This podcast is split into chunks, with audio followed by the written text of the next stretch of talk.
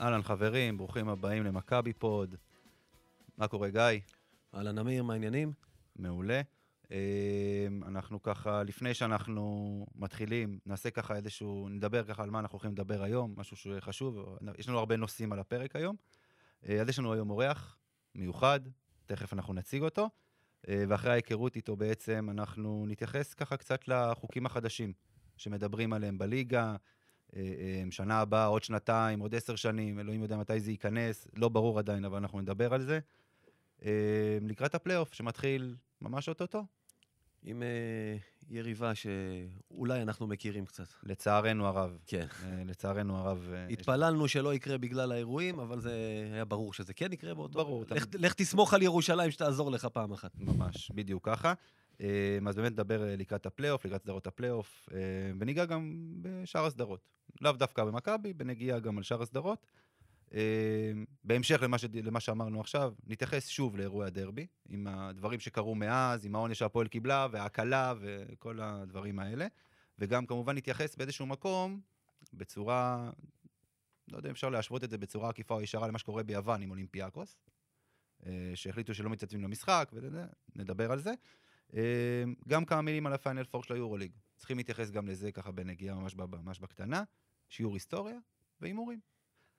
אמ, אז לפני שאנחנו אמ, מציגים את האורח שלנו, גיא אה, רוצה להגיד איזה כמה מילים, אז אה, בבקשה. אה, כן, זה מה שנקרא פרסום התנצלות.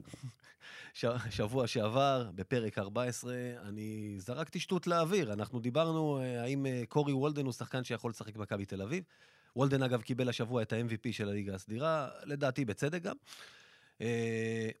ואנחנו, בין היתר, אני אמרתי שמכבי מקבוצות אחרות זרים שהצליחו, פחות היו גארדים למעט וויל סולומון, שאני שכחתי לגמרי על פרגו ופרקינס, שוואלה, עשו פה עבודה טובה, אז... uh, מכיוון שהוכחתי שאין לי באמת מושג, אז אולי כדאי דווקא לשאול את האורח שלנו, שבמיוחד בשביל זה הגיע בסגול היום, את אותה שאלה, אבל קודם תציג אותו ואז נשאל אותו. בדיוק. אה, אז מעבר לעובדה שהאורח שלנו הגיע בסגול ועל זה הוא כבר ישלם איזשהו מחיר, אנחנו נחשוב רק מה יהיה הקנס שלו. אה, אנחנו שמחים מאוד שדורון קרמר אה, הגיע להתארח אצלנו בפודקאסט. מה קורה, דורון? אהלן, חבר'ה, תודה על ההזמנה. אז דורון קרמר, שחקן עבר, שיחק באליצור נתניה, עירוני רמת גן והפועל לב השרון. חשוב מאוד. זה, זה כבודה של לב השרון במקומה מונח. האימפריה עוד תחזור. האימפריה עוד תחזור. היום פרשן כדורסל בעצם בישראל היום. מה העניינים, דורון? הכל טוב, תודה על ההזמנה. מעולה, אנחנו שמחים שאתה פה. אז הנה, אני שואל אותך, דיברנו על זה. קורי וולדן, האם, זאת אומרת, עזוב עכשיו מבחינת יכולות, מתאים למכבי תל אביב? יכול uh, להיות בשחקן מוביל? לא, אתה יודע, לא מביאים אותו כדי להיות זר uh, שישי או שביעי. אז על פניו שכן, אני חושב שבתור uh, אוהדי מכבי שכמותכם, אתם צריכים להיזהר מבחירת זרים מהליגה הישראלית, לעשות copy-פייט copy paste כדי שזה יתפוס ביורוליג. אני חושב שפוטנציאלית, כן, יכולות אישיות, אבל לאורך זמן בסגל איכותי שרוצה לעשות פלייאוף ביורוליג, אני חושב שצריך לבדוק את זה ביחס לפרמטרים אחרים אה, בסגל. אבל אני כן רוצה להתייחס לפתיח שלכם. מה קרה לאוהדי מכבי שמתחמקים מדרבים, שמתבאסים שיש דרבי? איפה אני... האש בעיניים שלכם? חבר'ה, מה קרה לכם? אני רוצה להגיד לך משהו. האש בעיניים לגבי משחק כדורסל, לגבי דרבי, יש. חד משמעית יש. היום מתפרסם, אגב, בעמוד אה, של הגייט, איזושהי הודעה מרגב פנן, שקוראת לאוהדים להגיע ולתמוך, ושאנחנו ננצח על המגרש, ואתה יודע, לא, לא אלימות ולא כאלה. אמ, אני, מבחינה, בוא נגיד, מבחינת כדורסל, מבחינת עניין, אני שמח שיש דרבי. הבעיה היא שהעניין יוצא מתחומי המגרש. המסביב מגיע. וזו הבעיה. דיברנו על זה, שבוע שעבר אירחנו פה את אה, דסי פורר.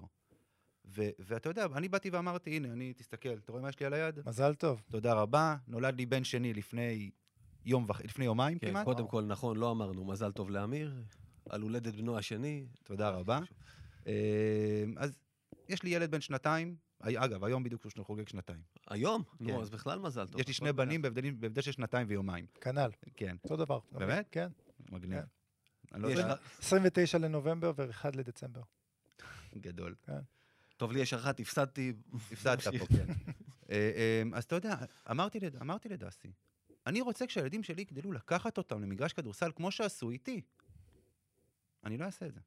אני יכול להבין אותך, זה באמת יוצר, התפאורה שם יוצרת אה, סוג של אה, גועל נפש, אבל מצד שני, אני חושב שצריך להיות גם הרצון, לא שאני לוקח פה צד, כן, לתת בראש וקצת להשתיק אותם לפחות על המגרש.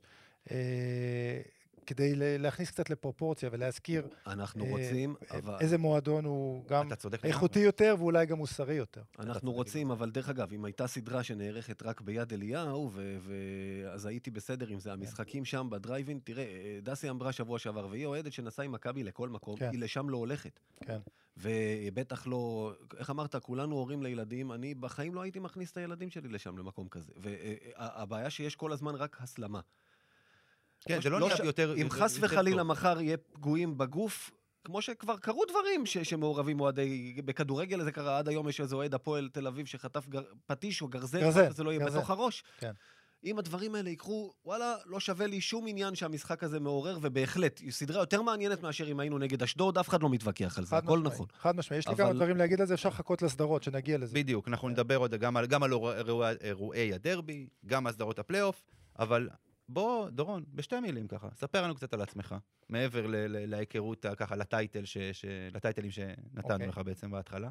ככה בכמה מילים. אוקיי, אה, גדלתי בנתניה, אה, מגרש בלטות, לא יודע אם ילדים עדיין יודעים אה, מה זה, באגודה קטנה. אה, ובגיל 17 עברתי לאגודה הבכירה בעיר, שזה היה האיחוד של אליצור ומכבי נתניה, תחת הכנפיים של רובי בלינקו בעצם, שאימן בליגת העל ובכל מיני מקומות.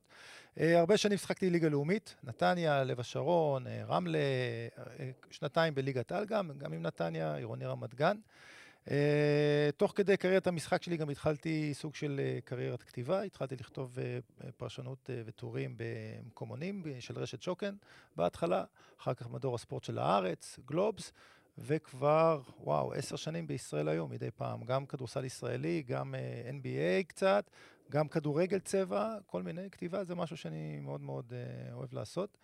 Uh, וזה תמיד uh, ביחד עם הכדורסל. אבא לשלושה ילדים, סיימנו שניים. Uh, זהו. מעולה.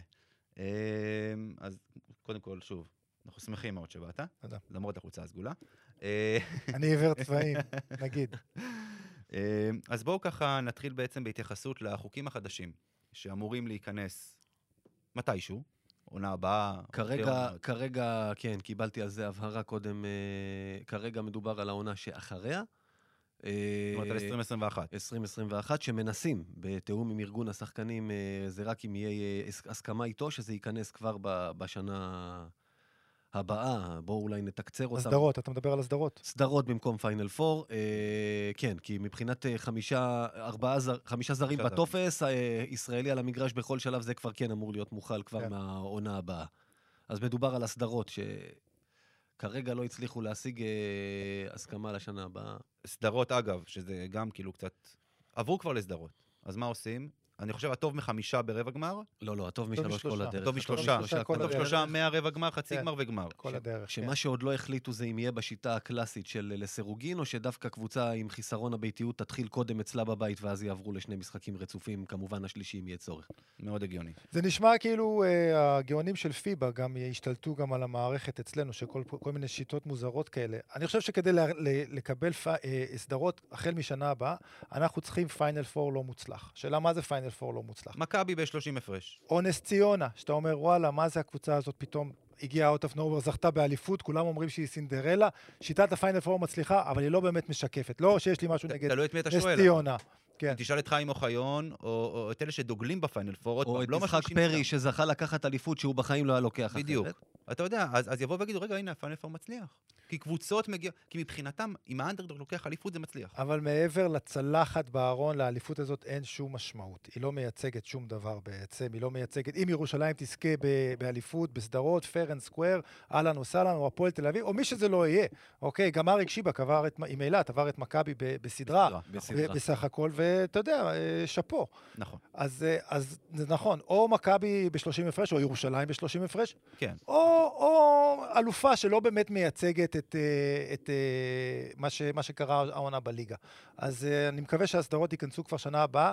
שלוש זה, הרע, זה הטוב במיעוטו, מה שנגיד, נקרא לזה ככה, לפחות יש סדרה. כשהגמר, אולי גם החצי גמר, אה, צריך להיות חמישה משחקים. אנחנו זוכרים את הסדרה אה, בין אה, הפועל תל אביב להפועל ירושלים, עם שרון אברהמי, שהיה לה הלכה משחקים, נכון. לחמישה משחקים. יש סדרות ששלושה משחקים לא מספיק יכולים לסחוט את האיכות ש- אתה יודע, שיש שם. בא- באים ואומרים, כאילו, תחשבו רגע, נכון שעד עכשיו, בשנים האחרונות, לא היה משחק על גמר פיינל פור בין מכבי לירושלים. תמיד מי שזכתה באליפות התמודדה נגד קבוצה אחרת. כן. תחשוב, סדרת חמישה משחקים, מכבי נגד ירושלים. או בעונה שעברה, מכבי נגד חולון. חמישה משחקים, למרות שהגמר נגמר באמת ב... ב, ב בסדר, במשחק אחד גם גמר כן. יכול להיות כן. one sided. אני, אתה יודע, תחשוב על 2008 שהיה לך סדרת חמישה משחקים. נכון. חד משמעית. קבוצה שהייתה עם פי.ג'יי טאקר. כן, ליג נכון, דיקסון. אה, חולון עם יתרון באיטיות כי היא סיימה ראשונה. מעדן. אבל באות הקבוצות כמו מכבי ראשון וגלבוע גליל, ש- שלקחו אליפויות בזכות השיטה, ואומרות, טוב מחמש, אין לנו את הסיכוי. כאילו, אה, זה פשוט מה שקורה. הרי תראה, הנה, אתה היום, אה, איך אמרת, עיתונאי, ואני... כל עיתונאי שאני שומע, וזה לא משנה מי ואת מי הוא אוהד, ורובם לא אוהדי מכבי. יש מין קונצנזוס מקיר לקיר שפיינל פור הוא לא ספורטיבי ושהוא רע, אז איך בכל זאת אנחנו מ-2006 כבר משחקים פיינל פור? הנה, לא קיצרו למשל מחמישה לשלושה בשלב ראשון. ישר עברו לדבר הזה. שאגב, זה מצטלם מאוד יפה.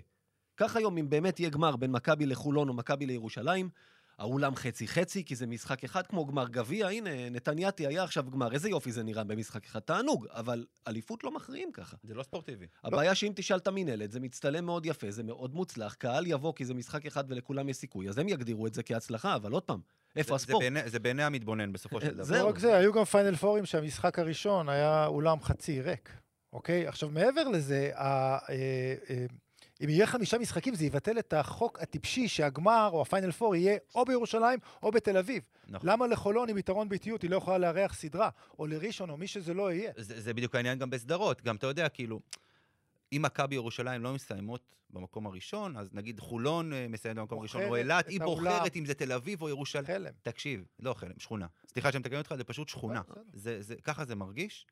אה, נשאל אבל רגע בכל זאת, השלושה משחקים עכשיו במקום פיינל פור, והחוקים מבחינת הזרים, שזה פה יש איזשהו שינוי, ישראלי אחד ולא שניים, אבל חמישה זרים ולא שישה, שאגב, אני בפודקאסט קודם דיברתי על זה שלדעתי זה רע למכבי ולא יותר טוב למכבי, כי היא צריכה לרשום... שני ב- הרכבים.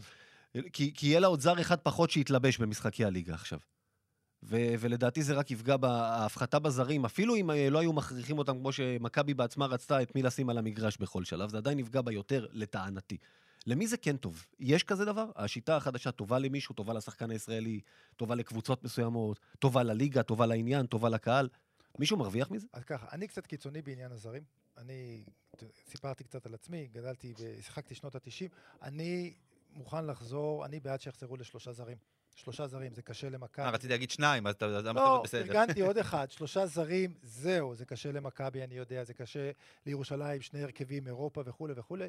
לטובת הכדורסל הישראלי זה טוב. שנה הבאה עם הישראלי אחד על המגרש, הליגה הלאומית הולכת להיות מוצפת בישראלים בכירים, הולכת להיות ליגה מאוד מאוד קשה, והמתאזרחים, שזה גם סיפור בפני עצמו, הולכים לקבל נתח מאוד מאוד גדול אה, מהדקות משחק. אני חושב שמספר הזרים הגדול, בסופו של דבר כן עוזר לקבוצות שמשחקות באירופה. כי הם מוצאים את האיזון. גם קטש מצא את האיזון, את ההרכב שלו שהוא הולך איתם באירופה, גם ספרופולוס בסופו של דבר כן מצא את החבר'ה שהוא הולך איתם באירופה, ועשה את ההתאמות לחוק הרוסי הנוראי, אבל כן עושים את ההתאמות. אז בסופו של דבר זה, המספר הזרים הגדול כן עוזר לקבוצות שמשחקות באירופה, אני מקווה שיהיו עוד ישראליות שישחקו באירופה, כמו הלוואי, כמו נס אגב. ציונה השנה, שעשו אחלה מסע. נכון. כמו חולון, זה רק יעזור להם, וגם בסופו של דבר הם כן צריכים את הזרים האלה. אז כן, אתה מחתים זר אה, למשחק אחד ב- ב- בשבוע, עם כל הפציעות שהיו להם השנה, ראית, הע- העונה היא מאוד מאוד דינמית, אפשר... אה, מה שקרה לחולון השנה זה נראה לי קיצוני.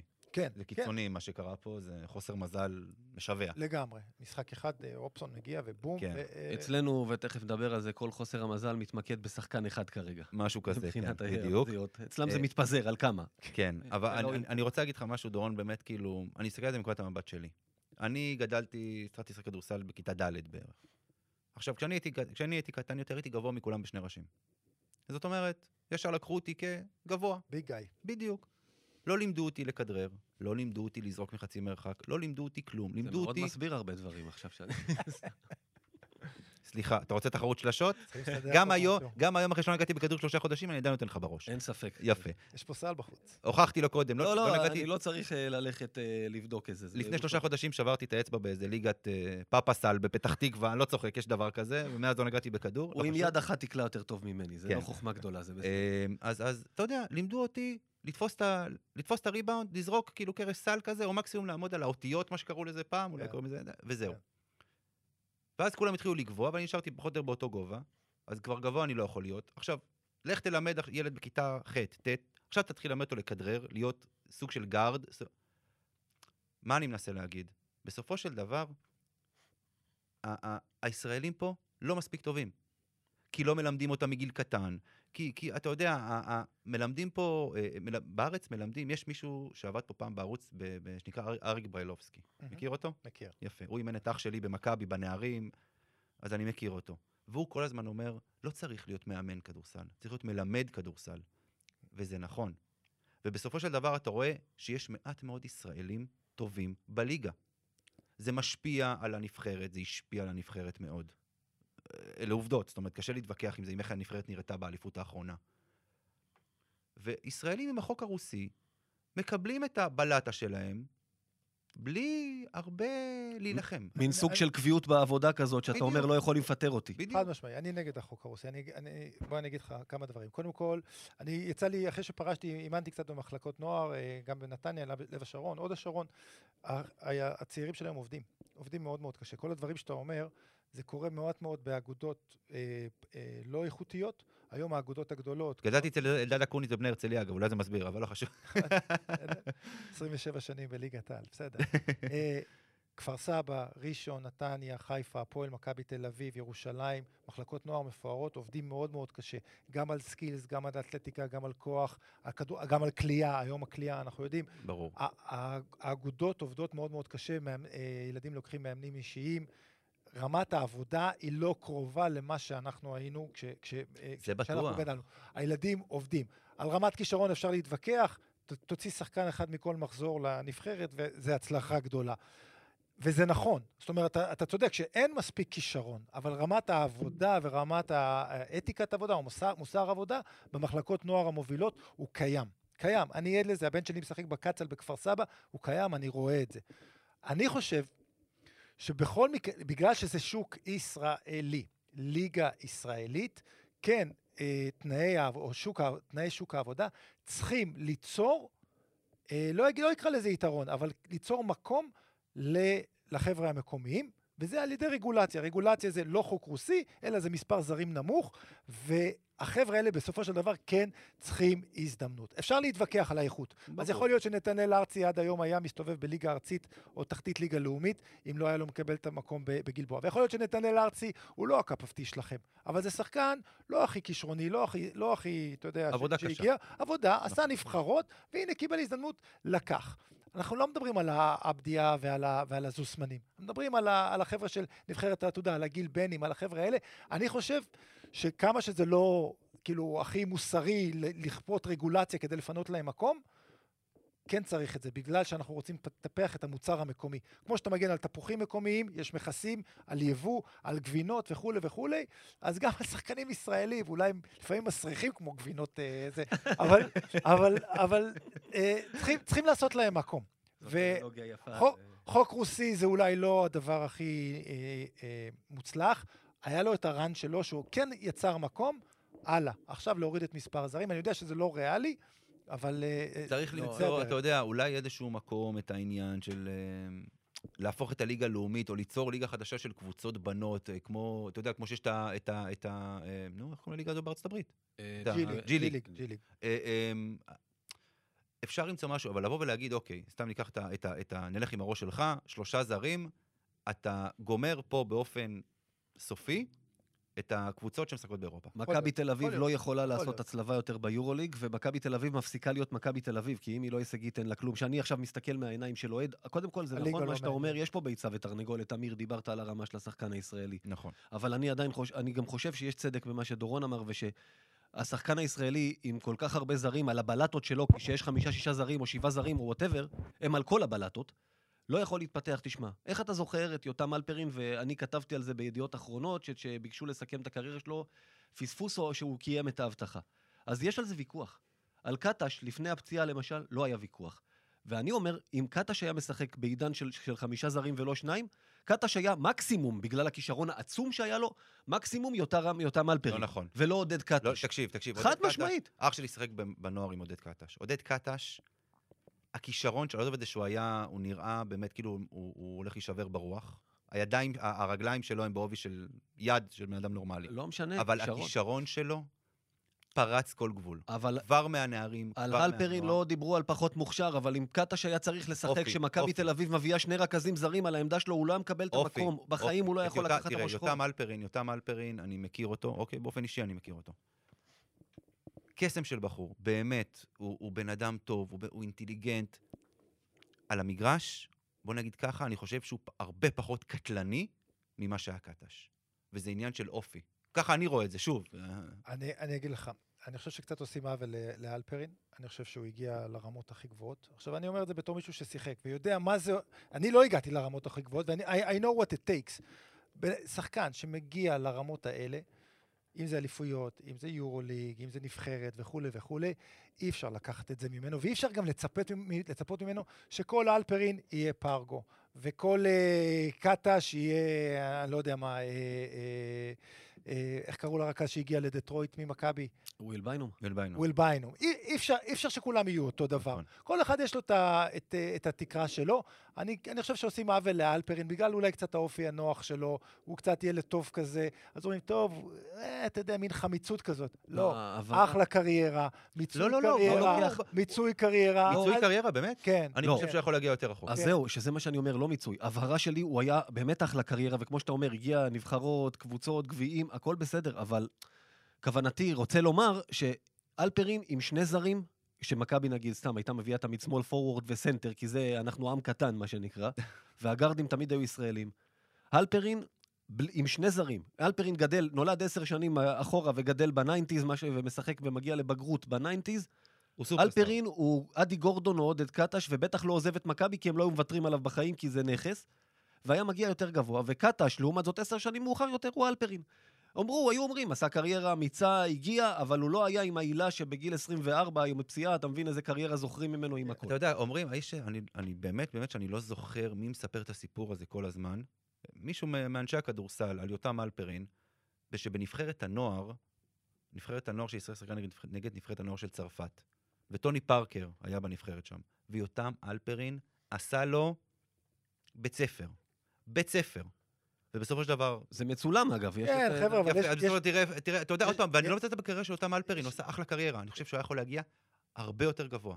לדעתי. זה לא, אבל זה לא פודקאסט של יותם אלפרין. זה לא פודקאסט של יותם. אלפרין, נכון. יש גם מלא סיפורים כאלה. דבר אחרון שאמרתם כן. על הליגה הלאומית או ליגת אה, זה, כדי להיות שחקן מוביל ביורו-ליג או בנבחרת, תהיה אחלה כוכב בליגת משנה או בג'י ליג או וזה, זה לא עובד. תשחק עם הזרים האמריקאים, שם אתה צריך לבוא לידי ביטוי, כדי אחר כך להיות שחקן לגיטימי אצלכם נכון, או. בנבחרת. אה, טוב, אנחנו עוברים ככה ל- ל- לנושא הבא שלנו. אה, עוברים לדבר קצת אה, יותר מקצועי. אה, פלייאוף, סוף סוף, סוף סוף, כן. נגמר הסיבוב הרג השלישי אותנו הזה. הסיבוב השלישי, זה כאילו... זה, אתה, אתה יודע, יש חיים מקבילים, יש אה, המשחקי כדורגל המטורפים בצ'מפיונס ליג, ויש פלייאוף NBA, ואתה רואה כל הדרמות שם עם דורנט, ו- ו- ומילווקי ובוסטון שעפו וזה, ולי אישית גמר גביע של נתניה וזה, וביקום מקביל, הליגה הישראלית ממשיכה, עוד מחזור ליגה, נס. ציונה נגד גלבוע, ואשדוד נגד כל מיני דברים כאלה שאתה אומר, אולמות שלושת רבעי ריקים, כן. והכל מפוהק, והכל. ישן, ובדיוק.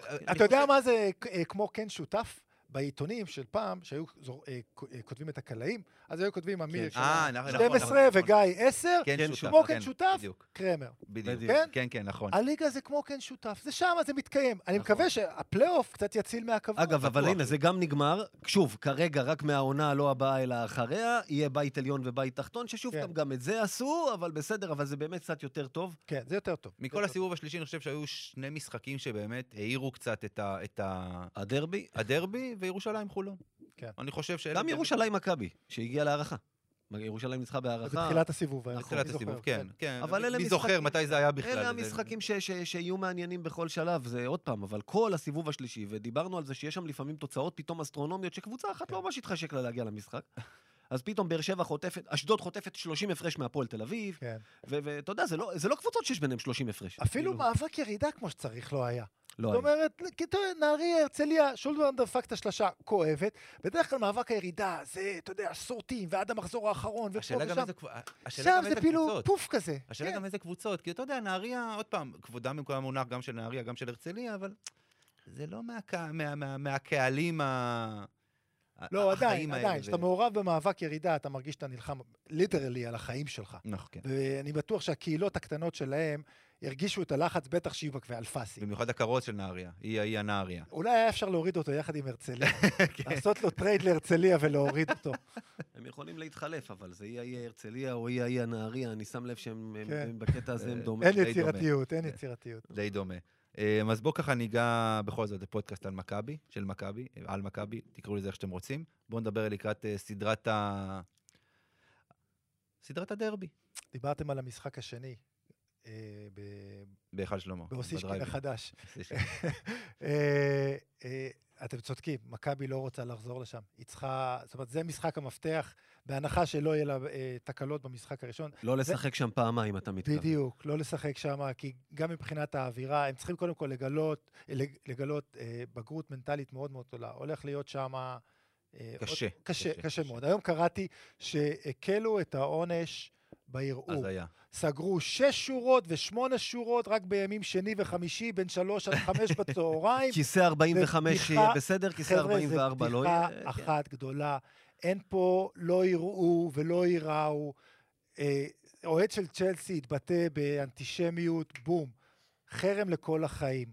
ג'יימס דולן, הבעלים של הניו יורק ניקס, שהוא לא אה, הבן אדם הכי סימפטי, אבל איזה מישהו מהיציע, היה סרטון ויראלי ביוטיוב, אה, סתם הציג לו איזה משהו, נו, אתה מוכר את הקבוצה, אתה מוכר את הקבוצה.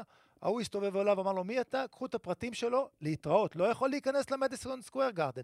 אז יש פה הרבה יותר... הפקרות, כמו שאמרתם בהתחלה, שתיגמר בסופו של דבר בטרגדיה למישהו, למישהו עם בן אדם כמו יואב אמיר, מגיע שוב ליציע, אחרי סופו, אחרי מה שהוא עשה לשופט לשופט בהרצליה, אגב, שזה לא הזכרנו שבוע שעבר. ומקבל את משמעית. האפשרות לשבת, אגב, על הראש של הספסל של מכבי, כמו שהיה, דרך אגב, אז, באותו אירוע של סופו. זה- הבטחה בושה וחרפה, ומשטרה בושה וחרפה, ומערכת משפט בושה וחרפה.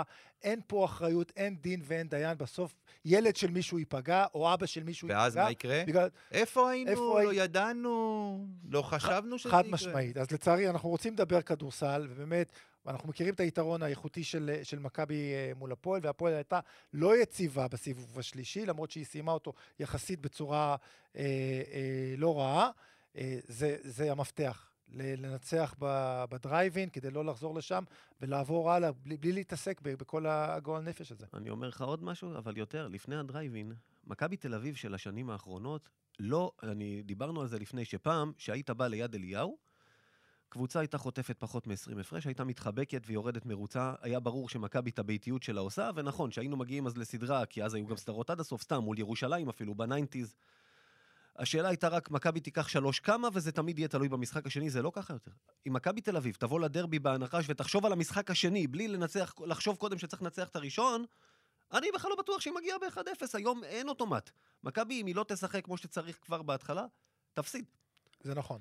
והיא קצת, הסיבוב השלישי קצת הרדים אותה, ראינו בנהריה, פתחו חזק, מפעילים מאוד מאוד יפה את האריק בלק לאחרונה, אין איזושהי הגיע הזמן. כן, אין איזה...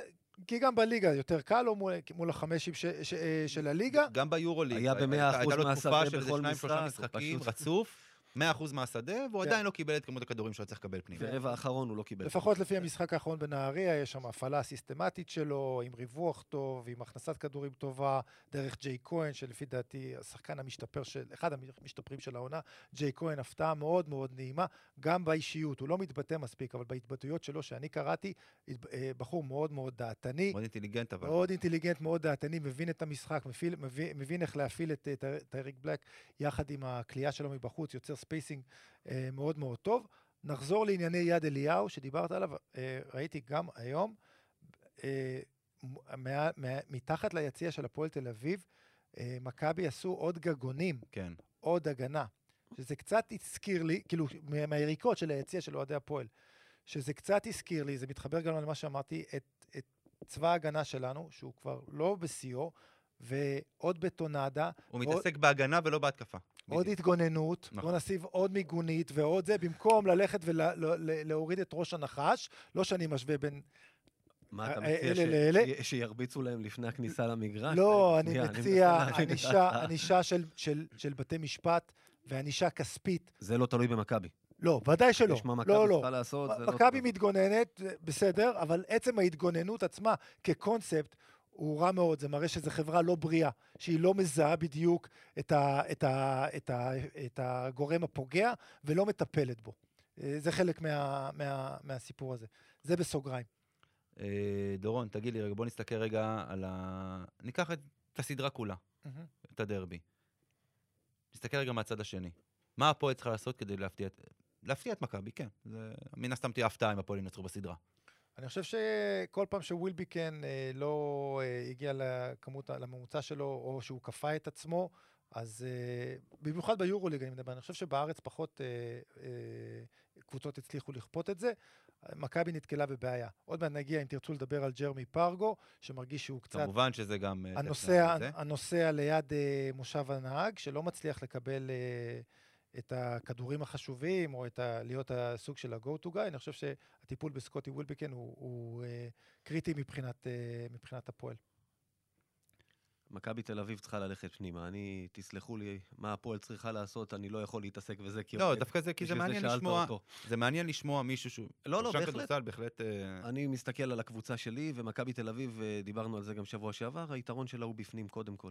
אה, להפועל תל אביב אין קו קדמי חזק כמו של מכבי. דיברת, דורון, טייריק בלק, טייריק בלק מופעל טוב. בלק, ברבע האחרון... טיוס, ג'יי כהן, ללכת אליהם, ללכת פנימה, שסקוטי לא יחזיק אצלו את הכדור אה, של- אה, 20 שניות כל התקפה. אם זה יקרה, היתרון שלנו האיכותי יבוא לידי ביטוי, כי יש יתרון כזה. אם זה לא יקרה, אנחנו נסתבך, כמו כבר שקרה לנו אתה השנה אתה והסתבך. יודע, בתור ביגה אני מאוד מזדהה עם מה שאתה אומר, ואני אומר, הלוואי וזה היה ככה. אני חושב שבתחילת רבעים הולכים לטייריק בלק כי זה טרי, או אחרי טיימאוטים, או אה, בתחילת מחצית. בסופו של דבר, כשהמשחק מתחיל לקבל את, ה, את האופי שלו, אז ה pick and roll של ווילבקין, הוא הופך להיות הגורם הדומיננטי. ומשהו מצליח ליצור ממנו. יש לך- לך שני שחקנים, שני סנטרים כמו בלק וכמו טיוס שהם... הלחם והחמאה שלהם פחות או יותר, זה ה pick and roll, כמו שאתה אומר. כן. אני חושב שהם... קשה מאוד לעצור. שני, שני אנשים שקופצים ככה לגובה, נגד רוב הקבוצות, אתה פשוט זורק להם את הכדור למעלה, הם כבר יתפסו, פחות או יותר. כן, אבל בסופו של דבר, גם הפועל כמובן יבואו לפוצץ ויצופפו את ההגנה וקצת יהמרו על הקליעה. דיברתולומיאו לא בכושר אה, נכון. כזה טוב שיכול אה, לעזור, אבל הוא גם אחד מאנשי המפתח. כי ברגע שווילביקן מתחיל קצת עם המשחק שכונה שלו ולכפות, מישהו צריך לעצור את זה. דיברתולומיאו כן. הציל אותו כמה פעמים ונתן את האנרגיה מהספסל, ונתן את ה... הוא לא מקבל החלטות הכי טוב מתוך ה pick and roll, אבל כן ברמת האנרגיה, כן ברמת הקליעה מבחוץ. יפה. אז בואו ניגע באמת במשהו ככה שהתפרסם היום. אה, ג'רמי פרגו, שסבל ככה מאיזושהי רגישות בברך בשבועות האחרונים וחזר לשחק, אה, נטש את האימון היום, אה, פונה, או לא יודע איך להגדיר את זה בעצם, נסע, אבל הלך לעבור בעצם איזושהי בדיקת MRI בברך, אה, וזה אחרי כל מיני אה, ידיעות שהתפרסמו על מתח בינו לבין אה, ספרופולוס. הפך את כל הדיון שלנו, שדיברנו על זה שבפלייאוף מכבי צריכה לבחור זר ולהושיב אותו בחוץ. כרגע זה לפחות נראה לא רלוונטי, אני לא מאמין שהוא יהיה לנו מחר. ככה שהוא הוא בחר בשביל מכבי לפחות למשחקים, למשחק שניים הקרובים. אגב, השאלה- להפועל לדעתי, הוא- לסדרה הספציפית מול הפועל הוא פחות קריטי, אבל אה, אם וכאשר נעבור לפיינל פור, הוא קריטי יותר. הוא הרבה הוא יותר הרכז חשוב. הטבעי, הרבה היחיד חשוב. בסגל. מול קבוצה כמו ירושלים בוודאי, שהיא משופעת בגרדים, אתה צריך את השחקנים שיודעים להוביל את הכדור, ו...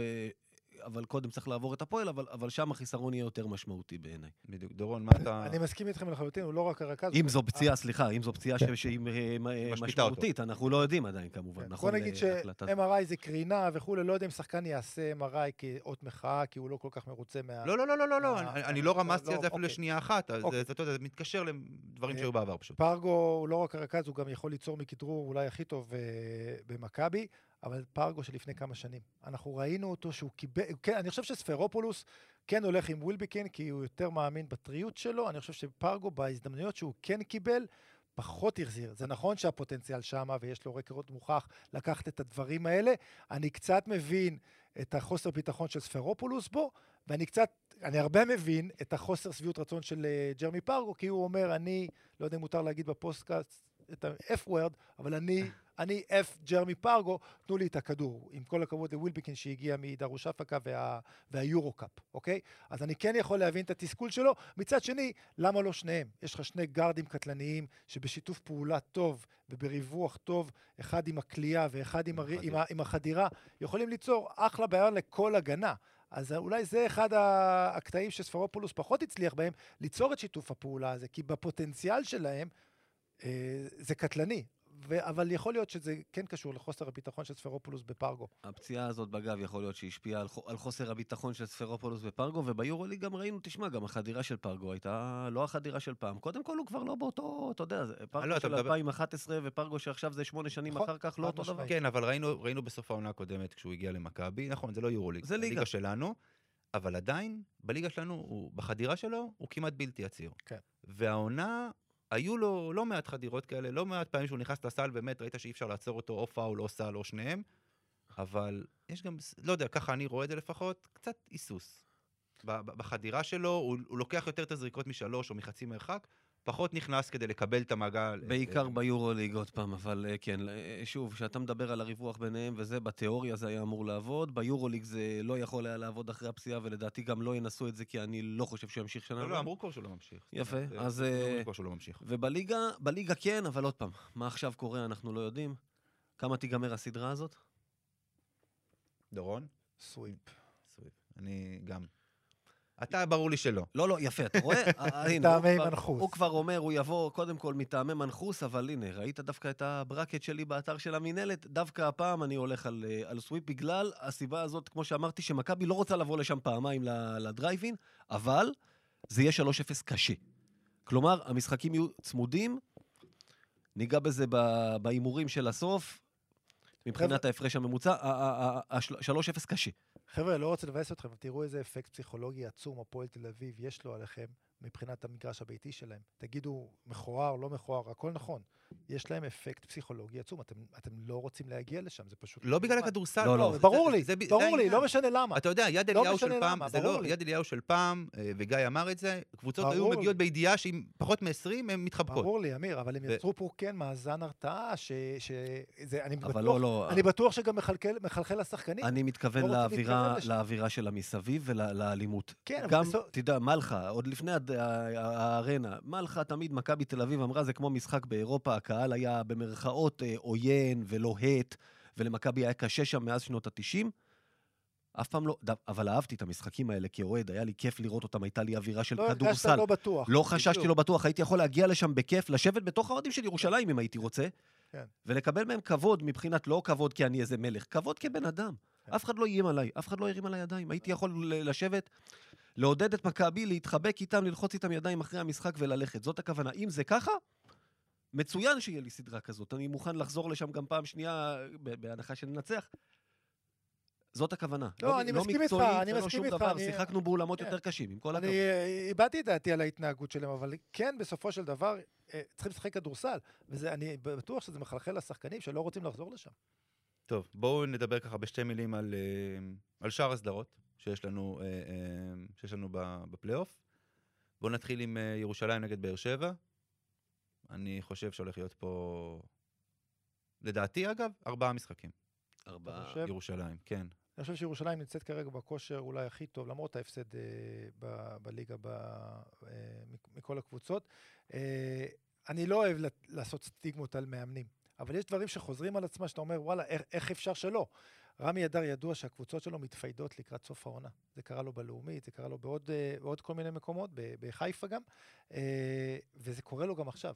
כן, אה, נכון. מלבד הניצחון האחרון בהרצליה, שכבר אה, ירדה ליגה, הקבוצה איבדה את זה בסיבוב השלישי. אז עולה חדשה. וחבל, באר שבע, חבל, חבל. אחלה עונה. למרות uh, כדורסל ישראלי, זה קבוצת המתאזרחים. באר שבע על, ש... על, על, על שם מספר המתאזרחים שיש להם. עולה חדשה, עשו פלייאוף, אחלה שיטה, הגנה אגרסיבית, הכל טוב, אבל כן, יש שם אה, אה, סוג של התאיידות. מה שכן, יש לו תירוץ טוב, ירושלים, תוציא משחק אחד, ווואלה, פלייאוף מוצלח. גיא? פלייאוף מוצלח, יחד עם אמר, אה, כן. אני חושב שדווקא, אם אמרתי שמכבי יהיה לה קשה, אני חושב שזאת תהיה הסדרה הכי חד צדדית מכל ארבע הסדרות שיש. מסכים. אוקיי, נעבור לשאר הסדרות. אה, יש לנו חולון ראשון, נכון? אני זוכר נכון? חולון ראשון, הסדרה של אה, מה שנקרא שהשחקנים יכולים להגיע ברגל למשחקי החוץ. כן. זה כיף גדול. לא צריך חוסכים אוטובוסים. כן. הם יכולים לקבוע באמצע ולשחק שם את כל המשחקים באיזה מקום נוח. במערב ראשון ככה, אבל אה, טוב, אני חושב, הנה, אני תמיד, תמיד, ב, ב, לא יודע, כ, כנטייה טבעית, גם ביורוליג הימרתי על זה, וטעיתי הפעם, כי כל ארבע הראשונות הגיעו לפיינל פור, אני תמיד חושב שיש סדרה אחת ש, שהאנדרדוג מנצח, זאת הסדרה. חולון באה עם כל הפציעות ועם כל הבלגן, חושב והיא, לדורון, תיזהר. והיא נראית פחות לא, לא, טוב, אני- הוא טעות. סגול או נתניאתי, והיא נראית פחות טוב, ואני רשל"צי במקור, ראשון תהיה בפיינל פור. אני מאוד אוהב את חולון של השנה. גם בגלל הסגנון, גם בגלל כל מה שהם עברו, והם כל פעם מצאו את הדרך לשחק את הכדורסל שלהם ולעשות את ההתאמות להרכב הנוכחי.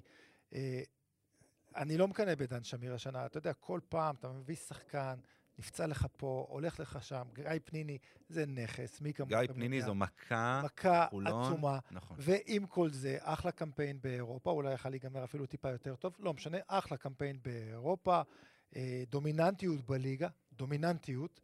אה, שני ניצחונות על מכבי תל אביב. שני ניצחונות על מכבי תל אביב, לא כל כך יודע איך לאכול את ראשון, לא מבין, היא לא- היא לא יציבה, ראשון. לא יציבה, משהו- השחרור של... אה, אה, אתה יכול לאכול את ראשון, אגב, עם כל מה שאתה רוצה, כי היא פרווה. היא פרווה, אז. אתה יכול לאכול עם. מה שבא לך. זה אפשר הכל, זה כשר. בשר או חלב. בדיוק. אני חושב שזה יהיה עוול לחולון אם הם לא יעשו פיינל פור השנה.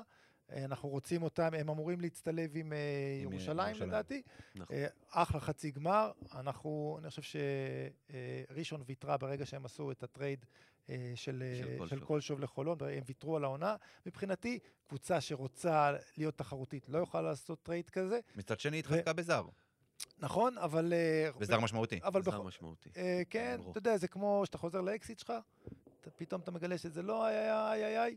אה, ג'ורדן פארמר ואפילו ג'רמי פרגו בקדנציה השנייה שלו מכבי הם דוגמאות סך הכל טובות לזה, שזה כן, לא... לא, אין- השני- כן. אין, אין חוקים, אבל אה, אתה יודע, מאמנים ומנהלים הם נוסטלגיים. אה, הוא הביא אותי לפה וההוא לקח אותי לשם. ו... לא תמיד זה מסתדר. מי עולה? אה, חולון, סוויפ. סוויפ. כן. אה, אני דווקא חושב שזה מגיע לחמישה משחקים. חולון עולה, אבל חולון עולה, אבל חמישה משחקים לדעתי. והסדרה האחרונה, אילת נס ציונה. שם זו ההפתעה לדעתי. נס ציונה? אילת אה, תגיע עם אה, כן. שלושה זרים לכל ה- ל- לכל הסדרה? זאת אומרת, אה, היא תמשיך עם שלושה זרים? אני לא יודע מה המצב הבריאותי, אני חושב לדעתי- במשחקים האחרונים הם שיחקו עם שניים. עם שלושה. שלושה, שלושה? דברים, כן. אוקיי. אה, אבי בן שמעון נותן עונה חלומית, תשמע, הוא שח- הוא מפתיע אותי כל פעם מחדש. מלך. האסיסטים. משהו. אנחנו בשיעור ההיסטוריה, אגב, נזכיר אותו קצת. נזכיר אותו, באיזה- כן. בדיוק במילה, אבל נזכיר אותו. שרון, שרון דרוקר, מאמן העונה לפי דעתי, אה, ייבחר. אה, לא, זה איביץ', גם בכדורסל. הוא היה כל כך דומיננטי שהוא ייבחר גם בכדורסל. רק מהפחד ממנו. בדיוק. אה, למרות שאת המאמן תמיד בוחרים, לפי דעתי, לפני הגמר או אחרי הגמר, זה מין בחירה כזאת, אוקיי, זכית, יאללה, בוא תיקח. כן. אבל, צריך לתת קרדיט על מה שהוא עשה העונה. להתנהל בקבוצה משברית, סך הכל תקציבית, משכורות וכולי וכולי. אה, יכול, ב- באינטואיציה שלי, והיא לא טובה, אה, יעידו ההימורים שלי בווינר, אה, אה, אה, באינטואיציה שלי, בפלייאוף הקסם הזה ייגמר, ודווקא מול קבוצה סולידית כמו נס ציונה, עם uh, זרים שממשיכים, עם ישראלים שאני מאוד אוהב, אני מת על גולן גוט, יש לי וידוי. יש לי קראש על גולן גוט, אימנתי אותו כשהוא היה בגיל 19 בליגה הארצית בלב השרון. מת על השחקן הזה, עשה התקדמות עצומה. אני חושב שהפוטנציאל להפתעה זה נס ציונה.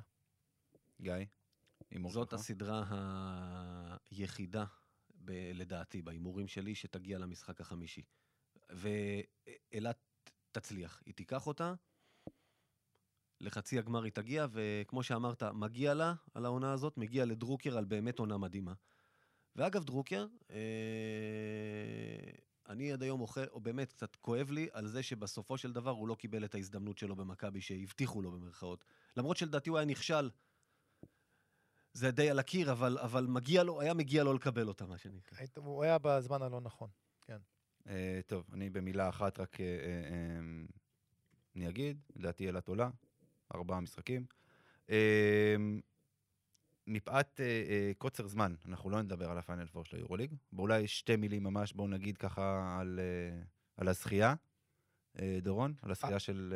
אה, אני רוצה לדבר על? על, על ארבע הקבוצות שהגיעו לשם ביחס למכבי, אוקיי. הרכב אירופאי עם זרים אמריקאים שעוזרים בקצוות. בדיוק, ללקחים לשנה הבאה. אני רק אגיד, אה, קודם דיברתי על טעויות שאני עושה, אה, אמיר יכול להעיד עוד, אני חושב שבאמצע העונה, שהתחיל להסתמן מי הארבע החזקות, ההימור שלי היה שהנדולו השנה עושה גמר לראשונה בהיסטוריה, ושצסקה מנצחת אותה בגמר ולוקחת את היורוליג, אז אה, אמיר אמר שאני חייב להזכיר שאני צודק, אה, אבל אני לא עושה את זה הפעם, אני לא אגיד את זה. לא אגיד אז אמרתי. אני גם אגיד שטעית, כי אמרת שמכבי תפסיד מאחד המשחקים האחרונים בליגה, והיא לא הפסידה לאף אף, אף משחק. זה נכון, אבל בסדר, בזה. טעיתי. אה, אז אנחנו עכשיו עוברים לשיעור היסטוריה. במפה ואנחנו נשארים במפה, לא רק בספורט והכל. מכבי תל אביב, אלופת אירופה. למדינה יש גביע, וזה קורה בפעם השנייה.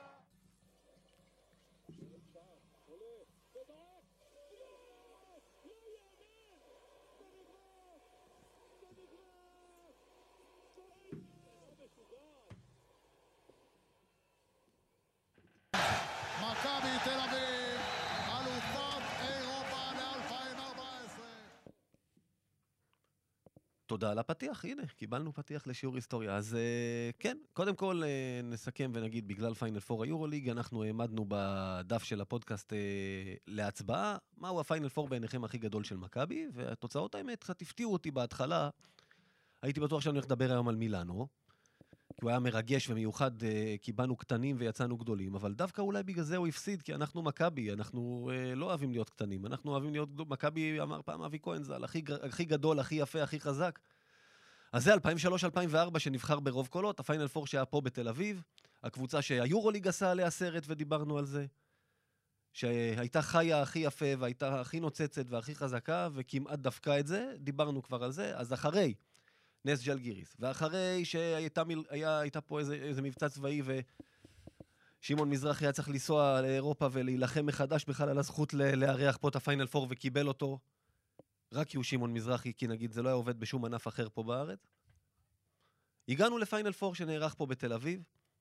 מכבי תל אביב הגיעה אליו יחד עם שלוש קבוצות שאגב כולן שיחקו עם מכבי בבית, ה... בבית ה... בשלב הבתים הראשון. צסקה, אה, סקיפר שהיא פורטיטודו, בולוניה וסיינה.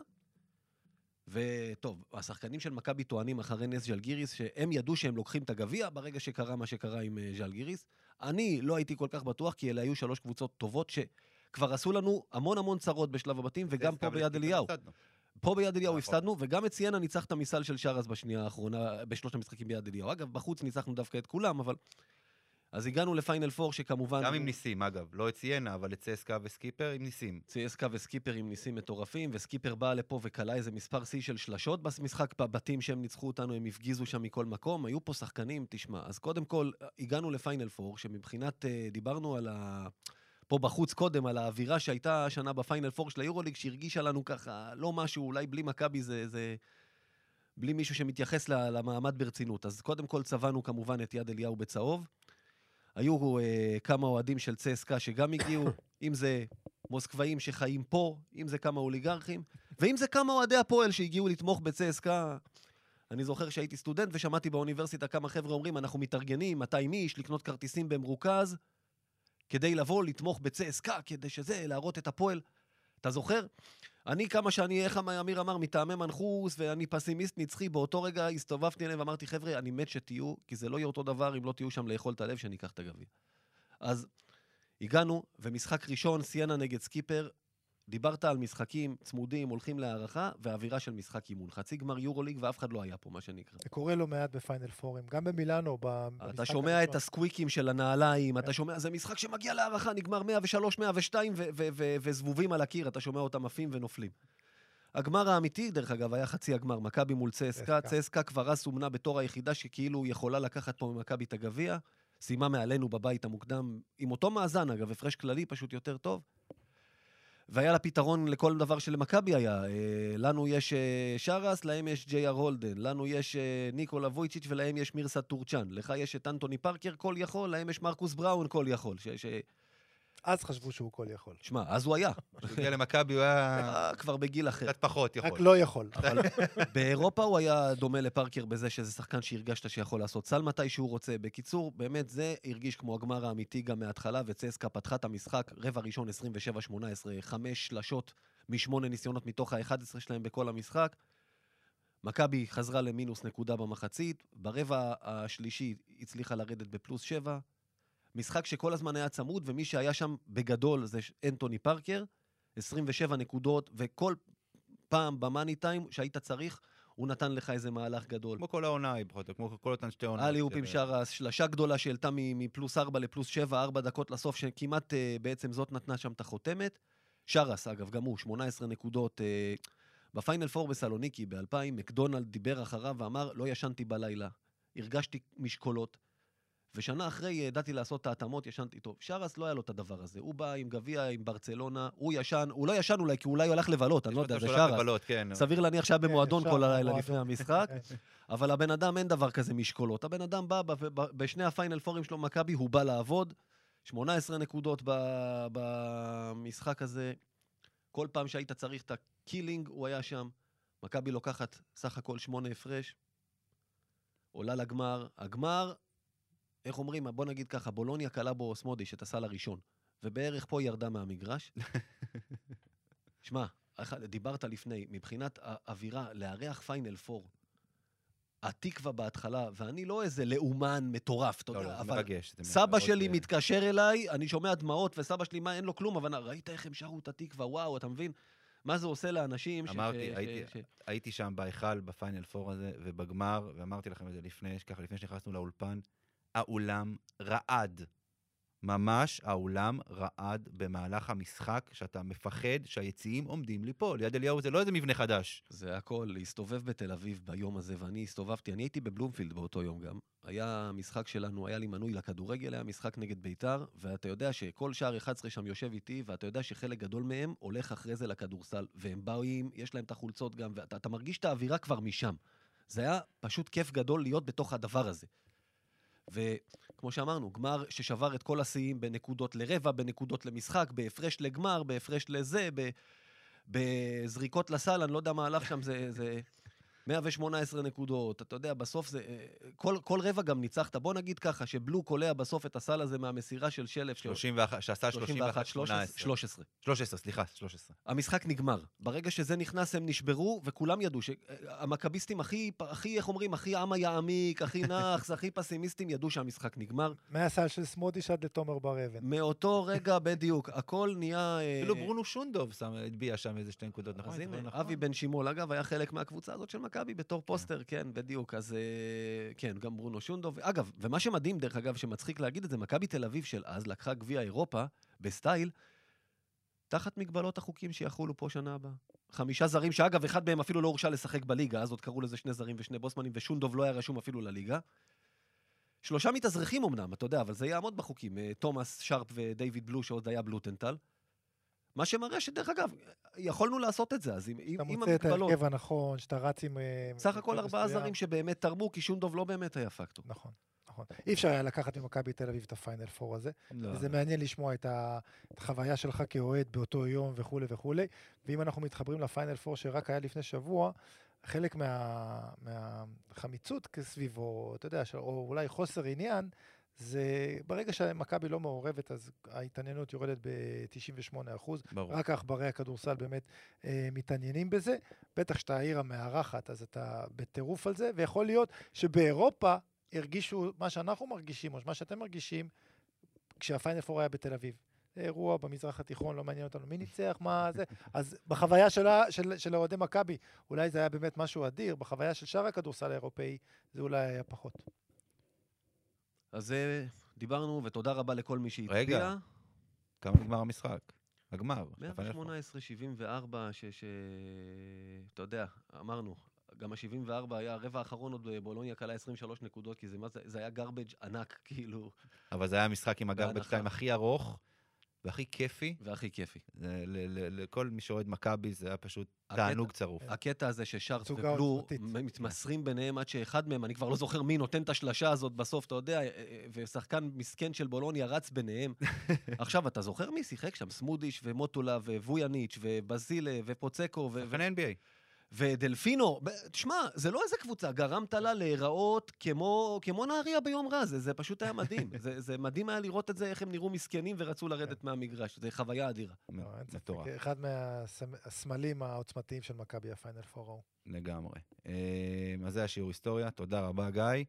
אה, טוב, הימרנו באמת אה, ככה על, הפלייאוף זה, אז שמתחיל מחר פה בארץ, אז ככה, דבר אחד שאני יכול, אני רוצה שנהמר עליו, אני וגיא כבר, אתם יודעים את ההימורים שלנו לגבי מי זוכה באליפות, וואי וואי. אנחנו שואלים את זה עכשיו כל אורח שלנו. בדיוק. אה, לכל אוהדי מכבי שמאזינים לנו, אני רוצה שתדעו שגיא אומר שירושלים לוקחת אליפות, הוא גם מילא את הברקט של המינהלת ואמר שירושלים מנצחת את מכבי בגמר.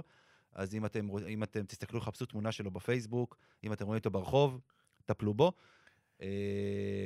דורון? אה, הוא עשה את זה מטעמי נאחס. לא, לא, לא, לא, לא, לא, לא, אה, לא, לא, אה, לא נאחס. מטעמי לא כדורסל, אז אני מצטרף לבחירה של גיא, אני גם הולך עם ירושלים, לא יודע אם מותר לי להגיד את זה פה של מכבי. מותר, אתה לא תחזור לפה שוב, אבל מותר, זה בסדר, אין שום בעיה. אבל אם זה ירגיע מישהו, ההימורים שלי הם זוועתיים. בסדר. כן. אז אני עדיין בדעה כן. שמכבי מנצחת בגמר, ואני גם אומר, משחק לא צמוד. בוא נשאל עוד שאלה. ירושלים או חולון? ירושלים. ירושלים. הפרש ממוצע? זאת אומרת, under over דו-ספרתי, הפרש ממוצע בדרבי. כי כולנו הסכמנו שמכבי תיקח, אבל over. under, אמרתי, יהיה קשה. under. דו-ספרתי? under. כן. כן. אנחנו ניפגש אה, שבוע הבא, גיא, ולך אני אשלח הודעה, או שנעלה אותך פה על הקו בשביל שאני אגיד- אני אגיד לך שטעית. אין שום בעיה. תודה, חבר'ה. אמ, אז כאן אנחנו מסיימים את הפרק של מכבי פוד. דורון, המון המון תודה. תודה לכם. כיף ענק היה, תודה רבה. באמת. היה כיף, תודה תודה. דורון שבאת. גיא, תודה. אה, ותודה רבה גם לערוץ הספורט על האירוח. ו... מסר למחר, חבר'ה, רק ספורט, לבוא, להיות אוהדים, לעודד את הקבוצה. אפשר גם קצת לקלל את היריבה, אתה יודע, בקטנה, לא מכות, לא לריב, ויאללה מכבי. יאללה מכבי.